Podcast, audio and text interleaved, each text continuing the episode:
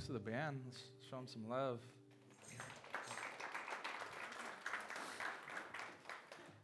So, Lent started on Wednesday, and today is the first Sunday of Lent. So, let me just give you a little background on Lent. Some of us know something about it, probably not a lot. Some of us are like, no, I have no idea what that means. Why are we talking about lint, the thing I get in my pocket? So, first, the name comes from this old Anglo Saxon word, which is lencten. lencten, which just means uh, lengthen or lengthening. And it's the word that the old Anglo Saxons uh, would use for the springtime uh, because it was the time when the days were starting to lengthen and stretch out. And actually, before it was known as Lent, it was known mainly by its Latin name, which is the Quadragesima. The Quadragesima. That's maybe too intimidating for folks. That's why they switched it. Uh, and the Quadragesima, it just means the 40 days. The 40 days. And these are the 40 days that are leading up to Easter. And it's a little tricky because it's actually 46 days from Ash Wednesday, which starts the season, until Easter Sunday. But the thing is that Sundays, and there's six of them, don't get counted because they're actually traditionally a time to actually break from your fasting. Um, you kind of celebrate mini Easters. They kind of give us a hope. They're like cheat days um, when you're on a diet, right? They help you get through, get you back on course. Because let's face it, 40 days is a long time to give up something that you're used to or something that you love or enjoy. I know it's really hard for me to make it that long. So, the 40 days of fasting comes from a story that we're going to look at today. And there's these traditional sets of scriptures that we read during this season. And it's modeled off one particular event in the life of Jesus. And uh, a note on fasting in general, because some people are like, yeah, fasting is very important for my spiritual life. Other people are like, no, fasting, why would you ever do that? Um, fasting, the point of it isn't to just give something up. Uh, just to give something up. It's not the goal. You don't fast too fast. You fast for something else. It's a means to an end. Um, it's a tool that we can use, and it's helpful for some of us, not helpful for others of us. But the end, the goal of all spiritual practices and tools is always going to be more awareness of God in our lives and more awareness of God in the world around us and more awareness of God in the lives of others. We're attentive to others as we're fasting. And, and when we're opening up to God, we have a name for this. We call it the kingdom of God or the kingdom of God, or we call it the beloved community, or we simply call it like being made whole. Being made whole. But the thing is with this, like we're never fully there, are we? Like some days there's just a lot more brokenness and hurt than there is this sense of wholeness. And some days there's like much more hate and disconnection and anger within us than love and welcome. And some days there's more the kingdom of ourselves, the kingdoms of this world, than there is the kingdom of God. And it's actually between these two realities, right? These experiences of being in pieces and this experience of being put together that we find ourselves. And I believe that this is actually the place where we find the Spirit as well, who's guiding and leading us between life and death. So I want to invite David up to read for us this morning this story. And as he's coming up, I'd invite everybody to just stand as you are able out of a sign of respect for this ancient word of God that comes to us. And then we'll, we'll think through the meaning of this story for us. Jesus was led up by the Spirit into the wilderness to be tempted by the devil. Thus, he fasted 40 days and 40 nights, and afterwards he was famished. And then the tempter came and said to him, If you are the Son of God, command these stones to become loaves of bread. But he answered back, It's written, one does not live by bread alone, but by every word that comes from the mouth of God. And therefore the devil took him to the holy city, and he placed him on the pinnacle of the temple, saying to him, Okay, if you are the Son of God, then throw yourself down, for it is written, He will command His angels concerning you, and on their hands they will bear you up, so that you will not dash your foot against a stone. Jesus said to him, Well, again, it is also written, Do not put the Lord your God to a test. So the devil took him to a very high mountain and showed him all the kingdoms of the world and their splendor. And he said to him, All these I will give to you, if you will just fall down and worship me. But Jesus said to him, Away with you, Satan, for it is written, Worship the Lord your God and serve only him. And the devil left him for a while, and suddenly angels came and waited on him. Word of God for all the people of God. Thanks be to God. You may be seated. Thank you, David. So let's look closely at this story. We have Jesus being led into the wilderness, into the desert, into this desolate place. And uh, it, we really get the sense he's pulled out here into this environment. Uh, and he's there in order to be tempted and tested, to go without food and without shelter, without human connection. And, and all of this is coming on the heels of another important event in the life of Jesus. I think we have to keep these together. It comes right after Jesus' baptism. And the baptism is this beautiful, holy moment where the Spirit of God descends like this wild bird over Jesus. And the, the divine voice of God speaks and says, This is my Son. This is the beloved, the one that I love and with whom I am well pleased. So that comes right before this. They really contrast these two stories. And w- when we put them together, baptism and wilderness, it's like God is saying this. And I think this really captures a lot of life. God is saying, I love you. I love you. You are the beloved of God. And it's not going to be easy. It's going to be hard. Life's going to be hard. And that's okay because remember, I love you. I love you. You are mine. You are my beloved, and you're going to have to trust me in this life and in this movement. And the Spirit is there in both the stories, in the baptism and in the wilderness. The Spirit's the connecting point. The Spirit is connecting, like where we've been and who we've been, to where God is calling us and pulling us and drawing us to where God wants us to be. The Spirit is the one that is moving us throughout life. And so I think we often think that the spiritual life, um, that the way of Jesus is just one choice out of so many that, that we get to pick these days. We have this diverse sort of religious marketplace. We have this pluralistic world. There's all these different religions. Like, we can just pick the one that fits right for us. Um, and uh, we just happen to choose Christianity, right? We happen to choose the way of Jesus. Um, but the thing is, the story that we're hearing would be told different if that were really the case, right? It wouldn't be the Spirit leading and pulling Jesus out into the wilderness. It would be Jesus making the decision I'm going to take this next step in, in the spiritual journey. I'm sort of the author of my spiritual story. That doesn't seem to be how it works, though. Jesus is led and pulled and that's an important part of the spiritual life. It's something that calls us and something that moves us. It stirs us at the deepest places of who we are. It's not something we choose as if we're in control of it. And here's the truth this is why. You're like, well, no, I kind of think that's the case. The truth is, we would not choose this way. Like, you don't pick the way of Jesus because the reality is it's not very cool. It's not sexy. It's not easy.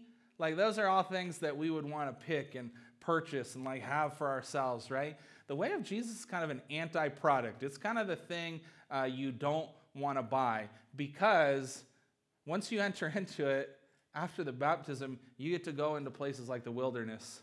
You have to go into emptiness. You have to go into loneliness. It takes you ultimately to the cross. It, it leads you to death and to dying to things. And like, we wouldn't choose this. We don't pick this.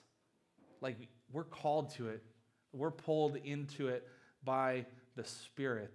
I think that's what happens. We actually run away from it inherently. But the Spirit does other things with us. There's this like famous hymn, I think it's the most famous hymn in the world, Amazing Grace, right? And it says, um, and we probably all know it. I'm not going to sing it because I have a horrible voice. I once was lost, right? But now I'm found. And I was blind, but now I see. I think it actually needs another line, though. It needs to say, I was lost and then found, and then I got invited by Jesus to die. Jesus says, Whoever finds their life will lose it, and whoever loses their life for the sake of mine will find it. Life and death are held together by the Spirit that is between them, and that's what we find in the way of Jesus. It's not all just life and beauty, there's also death, and we have to embrace that and sit with it. So, back to the story.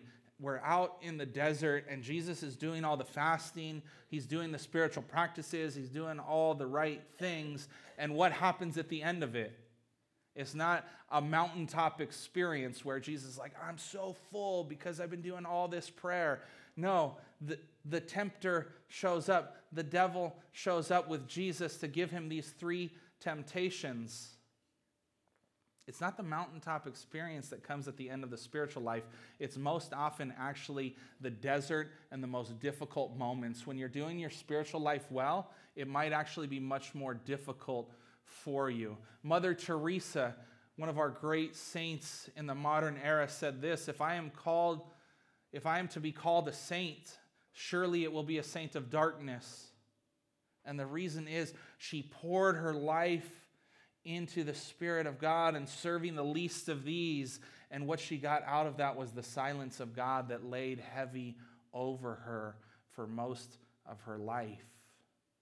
Christianity, faith, following Jesus isn't what you get out of it, it's a path that you are called onto, that you are pulled into. So it's at this moment, at the end of all this, that the tempter comes to Jesus and tells him this. He says, If you are really, if you are really the Son of God, then take these stones right here and then turn them into bread because I know that you're hungry. So the question that he's asking is, Who are you? Who are you? From, from where or from whom does your identity come, Jesus? And the devil is saying here, You have to prove yourself, Jesus. Your identity comes from your power, from you taking these stones and making them into loaves.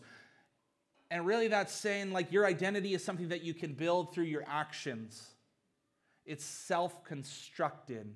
Like, show it to me, Jesus. And I think this is a lie that we are so often tempted to believe that we build our own identity, that we make ourselves. But the thing is, if you spend all of your life and time trying to make yourself, you're going to end up insecure because you're not rooted in anything outside of yourself. And you'll never really know who you are because your identity is something that you could never really build. Your identity as a human being, it's a gift that's given to you. And so Jesus isn't the Son of God because of the miracles that he does, right? No. Or his wonderful teaching. Jesus has great teaching. It's not that, it's because the Spirit of God is upon Jesus. He is the beloved of God, regardless of what he does. Just as we are the beloved of God, regardless of what we do. That is how grace works. You are the beloved of God, not because of anything you do, but because God loves you. You are God's. We have Jesus. Jesus doesn't mess up, and Jesus is God's. We're going to mess up a bunch. I know I've messed up plenty this week, but I'm still God's, and you are still God's. That is your identity. And the devil's a liar. The devil is a liar who's going to try and convince you otherwise. Are you really God's? That's the question that the devil is asking. And so Jesus knows this. How does Jesus know? How do we know this truth about us? Is it just because I came up here and said it? No. Jesus knows this because he knows his story, right? He quotes the sacred scriptures. He says, Don't you know that it's written that humans don't live by bread alone? But by every word that comes from the mouth of God. And Jesus knows what God says. God says, You are fearfully and wonderfully made. And what God says is that I knit you together in your mother's womb by love itself. And God says, You are my son you're my daughter. And so scripture reminds us of who we are and who we were created to be and the one who created us. That's why scripture matters. It's our source of identity. That's why we need to be rooted in our ancient scriptures and texts. It's why we put it at the center of worship. The reading of scripture is the central event of our worship together. So the devil, this liar, takes another angle, right, in the story and tries to twist the story. It's like, okay, you're going to quote the story. I'm going to twist it a little bit, but I'm just going to give you a piece of the story. I'm going to take some things out of context. So Jesus gets taken to the highest point in the te- temple, and, and the devil says, If you're really God's, then throw yourself down and the angels are going to catch you. That's what it says in the scriptures. But Jesus is like, Hey, devil, you're a liar. That's only part of the story. We can actually lie by telling the truth, telling half of the truth, right? That's only part of the story. Don't you know that wisdom says don't put God to the test? This thing that, that the devil does of telling half the story, it happens so often. Like we take part of the story and we make it the whole. Like we read part of Scripture and we try to make that everything. But here's the deal Scripture is complex and it's multi layered and it speaks in different voices. There's points where it argues with itself and it speaks in different ways for different moments in life. The thing is, if you want to have a cult, you make scripture say one singular thing instead of allowing it to speak in its plurality and wisdom. Like with, with scripture, it's not that we have one word of God, we have the words of God. Jesus is the Word, but Scripture is the words of God, and they are many and they are diverse, and we need to plunge into all of them. And, and God is speaking in all of these different ways, and Jesus knows this. That's why he can add another part to the story. And he knows that God's story isn't limited to one way, one exclusive way, but God's story is open ended and it's inclusive and it welcomes everyone into it to find your place within it. And we're all going to find different places within the story, and that's okay. And we're trying to be a community that holds space for that here. So the devil then switches strategies at this point. He's hoping that the third time is going to be the charm. He, he takes Jesus up on this mountain and he shows him all the kingdoms of the world and all of their splendor. And this is what this liar says. The liar says, I'll give you, you all of these you know, all the kingdoms of the world if you just fall down and worship me. And Jesus looks at the devil and he says, Away, away, away, stay away. Why? Why does he say this? Because Jesus doesn't want the kingdoms of the world because his eyes are set on a different kingdom, which is the kingdom of God. That's not about controlling the world, but it's about transforming it and making it different and more beautiful and more connected. I, I want to, as we're coming to the end, I want to give you this quote by Alan Lewis. Alan Lewis is this theologian, uh, and, and, he wrote this book uh, called Between Cross and Resurrection, and he was actually himself writing in the wilderness. Uh, he died before he was able to complete the whole book because he was living with cancer. And this is how he describes the kingdom of God. He says this In God's kingdom, there is a justice which sets free and makes joyful all who stand before it. The guilty are not condemned, the fallen are picked up, nobodies are promoted the hungry are filled, and the lost are not permitted to remain abandoned. And all of this through a love, through a love which knows no sensible bounds and breaks every principle of decorum and prudence and tradition. That is a beautiful picture of what God is doing. This is the kingdom that Jesus wants. Jesus doesn't want the kingdoms of the world, He wants this unkingdom that's far from, from the power and politics that the world tries to offer. And the way to this kingdom is through worship and service. And that's much different than political strategy and votes. You can't buy, you can't bomb your way into the kingdom of God. Jesus says, Jesus says, Don't you know that it is written, worship the Lord your God and serve him only? Without a life of worship and spiritual direction, we're going to spend all our time seeking after kingdoms that crumble and fall, and we'll be left empty at the end of things.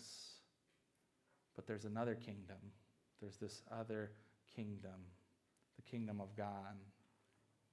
So, my hope and prayer is that we may worship and serve God, knowing who we are, the beloved the one loved by God and pulled by this Spirit through life and through death toward a kingdom that breaks all rules and stretches out into the world without end. That's our hope and where we're moving. Let's pray. God, we thank you for this ancient wisdom. There's so many temptations in life. Life can be so difficult and hard and you show us another way, rooted in our true identity as your beloved children. We love you. Teach us to love you more and more, and teach us to desire not the kingdoms and things of this world, but your kingdom where all are welcomed and included and loved. We pray all these things in Jesus' name. Amen.